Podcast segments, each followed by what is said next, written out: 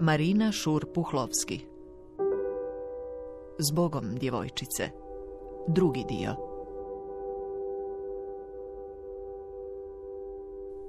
Žudnju nisam otkrila u igrama doktora kod Nataše, nego znatno prije, s pet, šest godina. Mjesto otkrića balkon je neke daljnje rođake koje smo je majka i ja došle u posjet. Dobar dan. Dobar dan. Uđi, uđi. Rođaka je stanovala u dugačkoj pustoj ulici kojoj je ton davala golema tvornica lijekova. Tvornica je stršala iznad dugog sivog zida. Sama sam tražila izaći na balkon. Dugačak uzak smješten na ulicu. Na balkonu sam našla limeni lavor za skupljanje pepela, gomilu krpa, posrebrenu šibu. Šibu kakva se dobiva za dan svetog Nikole, kako nosi vrag kojeg sam se užasno bojala. Onda, na balkonu, uzela sam posrebrenu šibu, skinula gačice i istukla se po stražnjici. Možda to ne bih učinila s bilo kakvom šibom. Možda i bih. Bila je to posvećena šiba. Šiba simbol. Udaranje po stražnici nije značilo nastranost. Prije otkrića. Nikad to neću ponoviti. Na balkonu sam otkrila jednu od mogućnosti svog tijela. Ne sve. Jednu. Instrument užitka, to je moje tijelo. Jednim dijelom stvar poput glazbala. Kad na određenom mjestu pritisnete, dobit ćete melodiju. Meni će tijelo dati zadovoljstvo.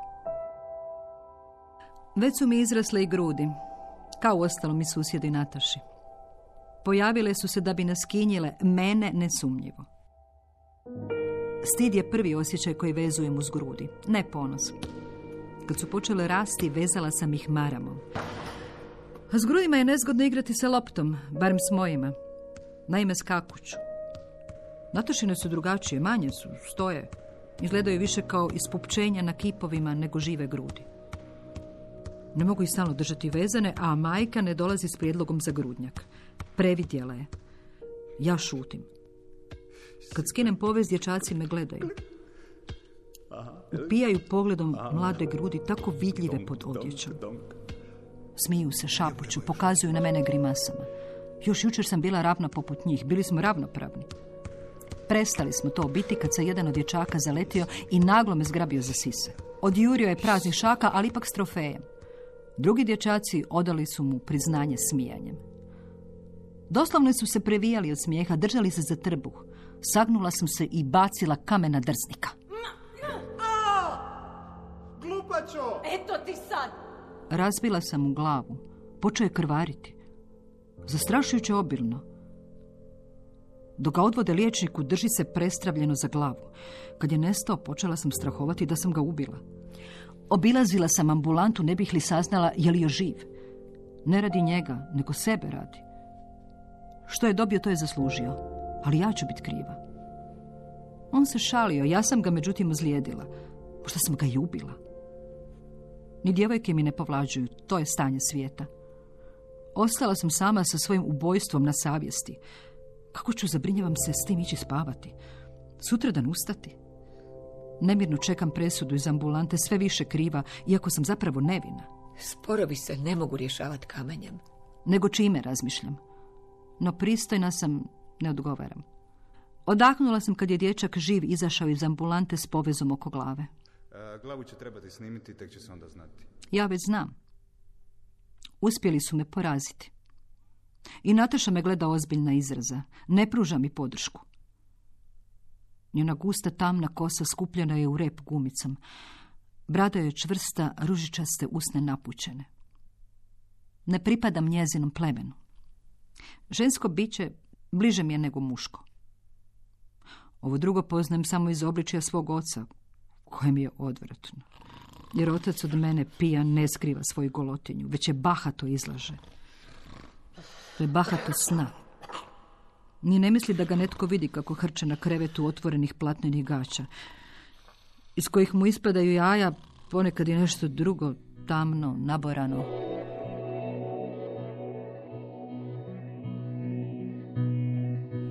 Dječaci me zanimaju.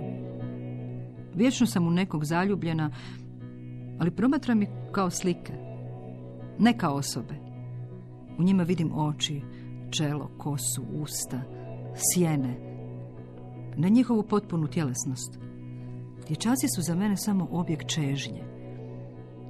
Žudnja traži sigurnost ženskog tijela, iako ni djevojčice nisu njezin objekt. Samo su zamjena za drugi spol prepušten čežnji. Budući da su zamjena, morat ću se poslužiti predođbom u kojoj će žensko tijelo biti zamijenjeno muškim, a osoba ulogom.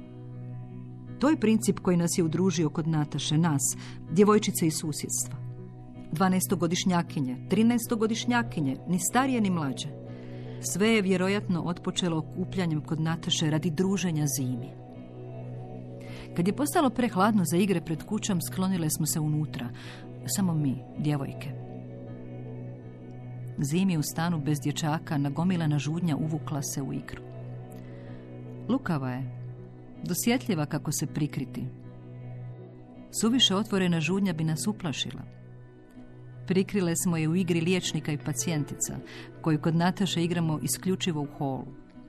Te zatvoreni tamni prostor, idealna je pozornica žudnje, štiti nas od nasilnosti dana, od pogleda koji osuđuju. Prve predođbe pojavile su se kod Nataše. Tijela nisu u tami, nego su sva izložena, razodjevena do gola. U polumraku su ali vidljiva. Međutim, sakrivena su neka druga tijela.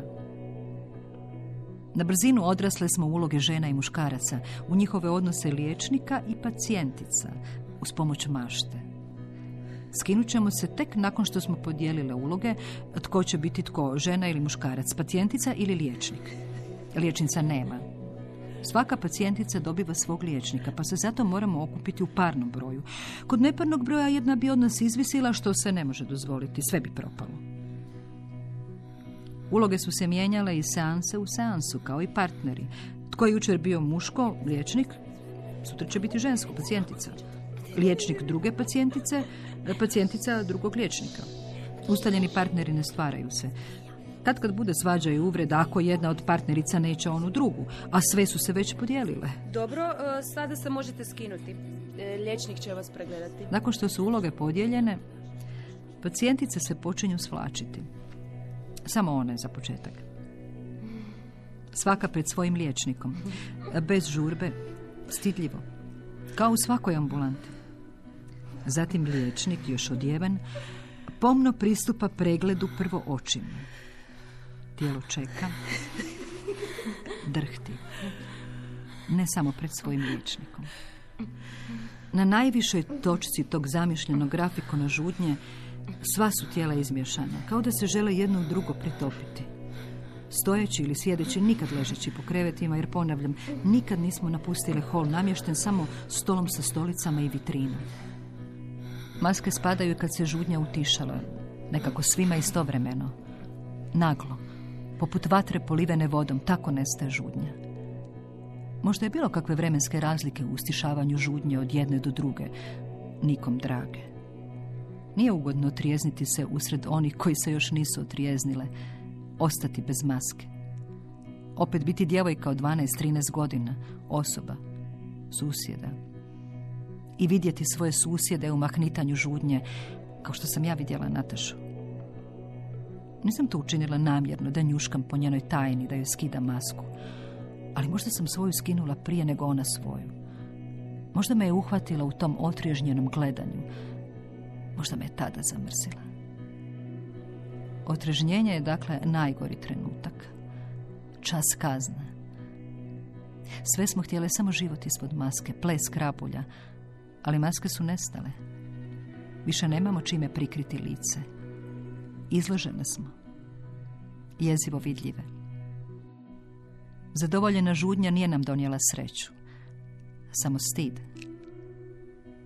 Izbjegavamo se gledati, žurimo se obući. Zakopati griješna tijela u odjeću, taj oklop tijela.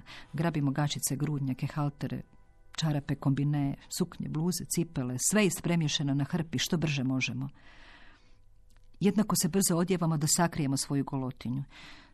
Ipak to činimo presporo za svoj stid. Htjeli bi da nas nema. pa smo negdje drugdje. Znojna tijela pružaju otpor odjeći.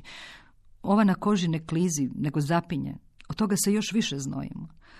Znoje nam se i duše uznemirene tim otporom, kao da nas tijelo sad kažnjava. Naše duše odavde žele odletjeti. Loše odjevene, raščupane, zaparene kože, razilazimo se s grimasama umjesto pozdrava. Odlazim uvjerena da na meni sve strši. Sve viče gdje sam bila, što sam učinila. Svatko tko me susretne odmah će sve pogoditi. Razmišljam. Nataša nas požuruje, gotovo izbacuje iz stana, sva rastrojena.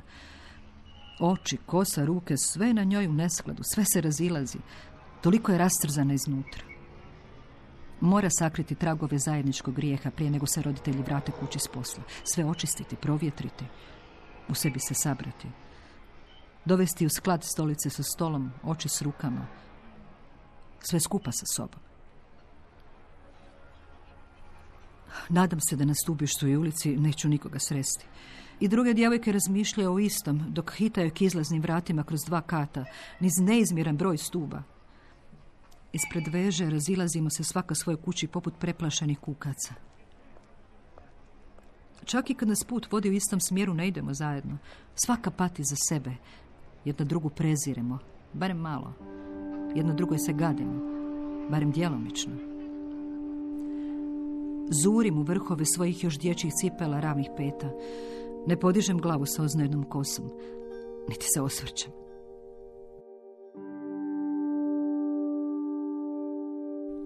Kad jedna od nas, Nataša, progovori, ispovjedivši se Sonji, sastanja će se dokinuti. Moći ćemo odahnuti i sve zaboraviti. Svi ti pritisci ne mogu se dugo izdržati.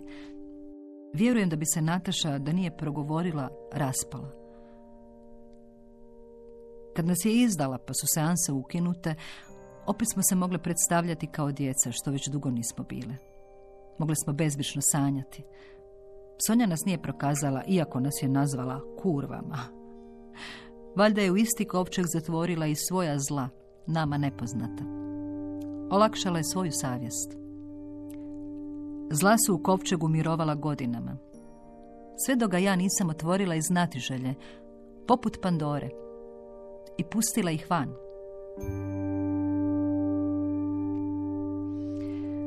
Žensko tijelo je za mene izgubilo sigurnost. Nije bilo pouzdano kakvi mi se prikazalo u početku. Prevarilo me.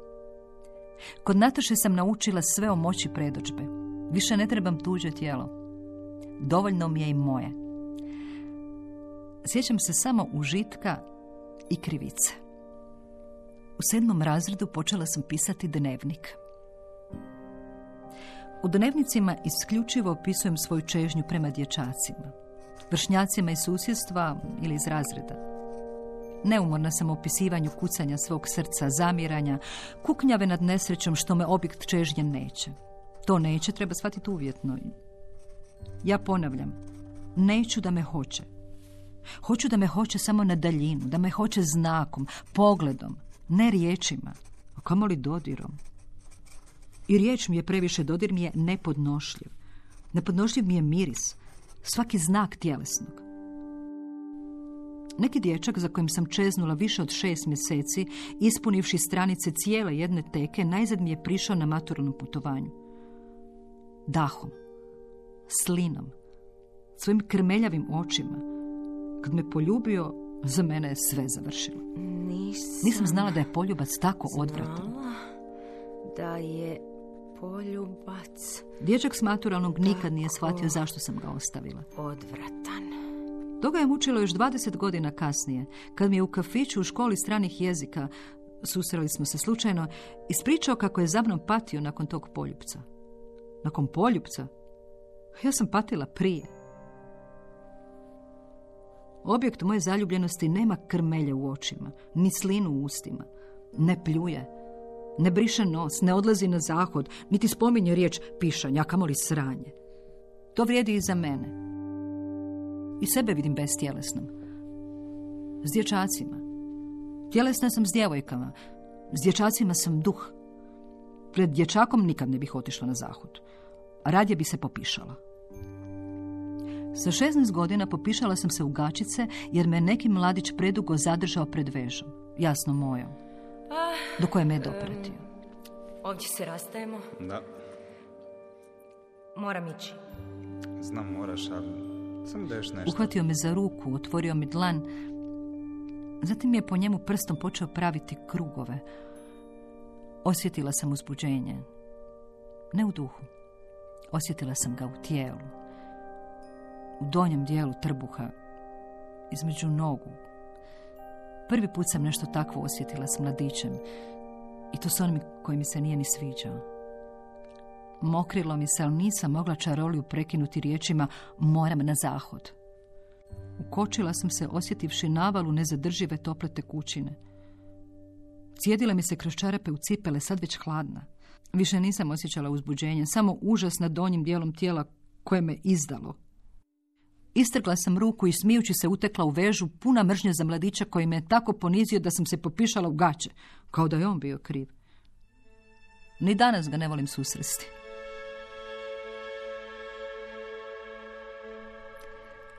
Do 13. godine dijelila sam sobu s roditeljima. U toj sobi su dva kauča. Spavam na jednom s majkom. Otac spava na onom drugom kauču, okomito prema nama. Ne sjećam se što sam vidjela spavajući u toj sobi, ni što sam čula. Jer nema sumnje da je majka odlazila ocu u krevet. Iako se tog premještanja ne sjećam. Možda je bila tiha. Možda sam zaboravila što sam vidjela i čula. No, zaborav je dio znanja. Nije nestajanje. I u zaboravu sve ostaje. Ono što pamtim od noćenja u toj sobi zavjesa je na niskim francuskim prozorima. Svjetlo plava i čipkasta. Noću bi oživjela od svjetlosti lampe s ulice, a pred jutro od svitanja. Važno je bilo netremice gledati i čekati da se pokrenu čipke na zavjesi, da se pretvore u žive slike, kao u kazalištu. Slike bi se zatim skupile u priče, svjetlo plave i čipkaste. Bilo je uzbudljivo ležati u bujnom mraku sobe s tom maštovitom zavjesom, koja je pričala priče. Odlaskom rođaka manja soba osvanula je prazna i tako prazna postala je moja. Na brzinu su pronađeni pohabani komadi namještaja da bi se soba nečim ispunila, da bi nalikovala na sobu. Kao za spavanje, stol od svjetlog drva s tankim ukošenim nogama, tankom pločom i dvije fotelje s jednako ukošenim nogama drvenih rukohvata. I ormar s ukošenim nogama. Sve klimalo. Soba s tim namještajem bez tepiha i dalje izgleda prazna. Ne osjećam da mi pripada. Roditelji mi nabavljaju žutog raspjevanog kanarinca i fikus mesnatih listova da bi sobu popunili, da se u njoj ne bih osjećala uljezom. Kanarinca sam naučila da mi sliječe na kaži prsti na glavu, da mi pije vodu iz usta. Fikusu sam uredno brisala kožnate listove. Uzore za predođbe pronašla sam u x sto romanima, što ih je otac čitao popodne nakon što bi se otrijeznio. Ili noću, kad ne bi mogao spavati zbog opijanja, zbog uzaludnosti života, zbog straha pred samim sobom i pred nama, ženama, svojim milostivim sucima. Romane je kupovao na kiosima, ostavljao ih u podnožju kreveta. Često su bili uprljeni hranom, masnim prstima, prolivenom kavom. Korice i stranice bile su im od jeftinog papira žučkastog sklonog cijepanju. Naslovnice su oslikane slikama u boji, punim straha, krvi i oružja. Junaci tih romana najčešće su detektivi. Najčešće privatni, zgodni, bez novaca. Njihovi protivnici su kriminalci raznih vrsta. Pljačkaši banaka, nakita, privatnih sefova, pronevjeritelji, kladioničari, podmićeni političari, mafijaši, ubojice svih profila. Od zakinutih nasljednika do plaćenika, kockari, makroji. Uz detektive i kriminalce postoji žene. Najčešće plavuše, ljepotice, obavezno mlade. Te žene trguju svojim tijelom. Podaju se za novac, rijetko iz ljubavi. Muškarce zavode posebno krojenim odjećom kojim otkriva obline, grudi, bedra, stražnicu. Nose crno ili crveno rublje, od čipke i providno. Izvode striptiz. Skidaju se javno u barovima i privatno za svoje mušterije, među kojima bi se ponekad našli i detektivi.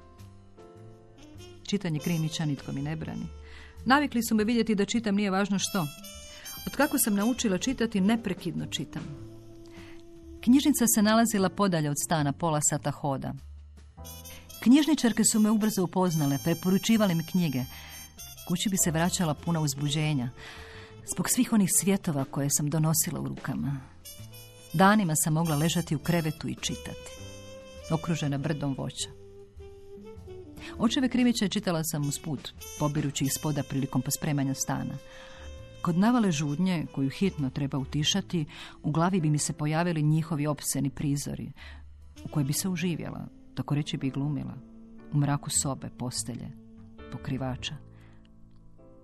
Važno je sljedeće. Dok sam čitala krimiće, identificirala bi se s dobrim junacima. Poslije, u sjećanju, u žudnji, s lošima. Stvarala sam ih u mašti. Kriminalce, grešnike, ne njihove progonitelje, detektive. I žene. Nimalo četne. Postajala sam ono što mi je prognozirala Sonja. Kurva. Laka žena. I to sam uživala biti. Muškarci, tijela, meso. Mogli su me samo silovati, nisu me mogli zadobiti. Zato sam morala biti žena koja se prodaje, koju plaćaju. Žrtva. Rijetko sam kurva s ulice, radije se kamufliram. U sekretaricu koja mora zadovoljiti svog šefa, inače će je ovaj otpustiti. U suprugu bogataša koji se zamjerio mafijašu. Sa šefu mafije mora prepustiti svoju ženu ljepoticu na određeno vrijeme dok je se ovaj ne zasiti. Odvod je grubo, gurnuši ruku ispod bluze, kako sam vidjela u nekom filmu. Još jednom izvoru za stvaranje predođbi. U kriminalku, ubojicu koja zavodi detektiva da je ovaj ne bi prijavio. Kad kad bih na orgiji odlazila u prošlost, recimo u stari Rim, bila bih robinja vojnog moćnika. Nikad ja nisam moćnik, uvijek sam potlačena žrtva. Vojnom moćniku moram se podati kad god to zaželi, kao i njegovim gostima. Ponekad bih pripadala cijeloj vojnoj vrhuški. Pravilo je bilo da se moram podati prisilno, nikad dobrovoljno, ili ću nastradati, ili će nastradati moji bližnji. Prije postavljanja scene, prikopala bih majčine ladice u potrezi za prikladnom odjećom. Budući da majka ne nosi crne kombine, grudnjake i gačice, nego samo bijele, nakon što ih odjednem, prekrivam se crnom maramom od tila. Majčinim rekvizitom za sprovode. Crno, zato što već znam da seks pripada smrti, da su iste boje. Znam da sam se rodila da umrem, da je to ista priča. Znam da je život smrt. Kad sve završi, Užitak se s mjesta zaboravlja. Ta tuga nakon svega, samoća, uzaludnost. Valjale su pripreme, očekivanje užitka, zamišljanje, priča. Ne i sam užitak, osim u trenutku, suviše kratkom, kako se pokazuje kad je već prošao. Sve to za taj trenutak koji se ne da zadržati, koji završava porazom, nikad ispunjenjem. Sad se moram vratiti u svoje prirodne godine, spremiti torbu, otići u školu.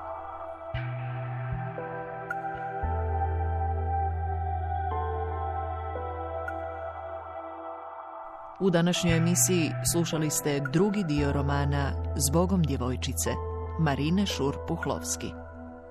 Redateljica Silva Čapin. Za radio adaptirala Kristina Kegljen. Igrali su Ksenija Pajić-Vukov, Mija Krajcar, Franjo Kuhar, Sanja Milardović, Silvio Mumelaš, Tena Nemet Brankov, Sven Šestak, Dora Polić-Vitez i Barbara Nola. Ton majstorica Katarina Račić. Glazbena dramaturginja Franka Meštrović. Dramaturginja na emisiji Kristina Kegljen. Urednica Nives Madunić-Barišić. Hrvatska radio televizija. Dramski program Hrvatskog radija 2021.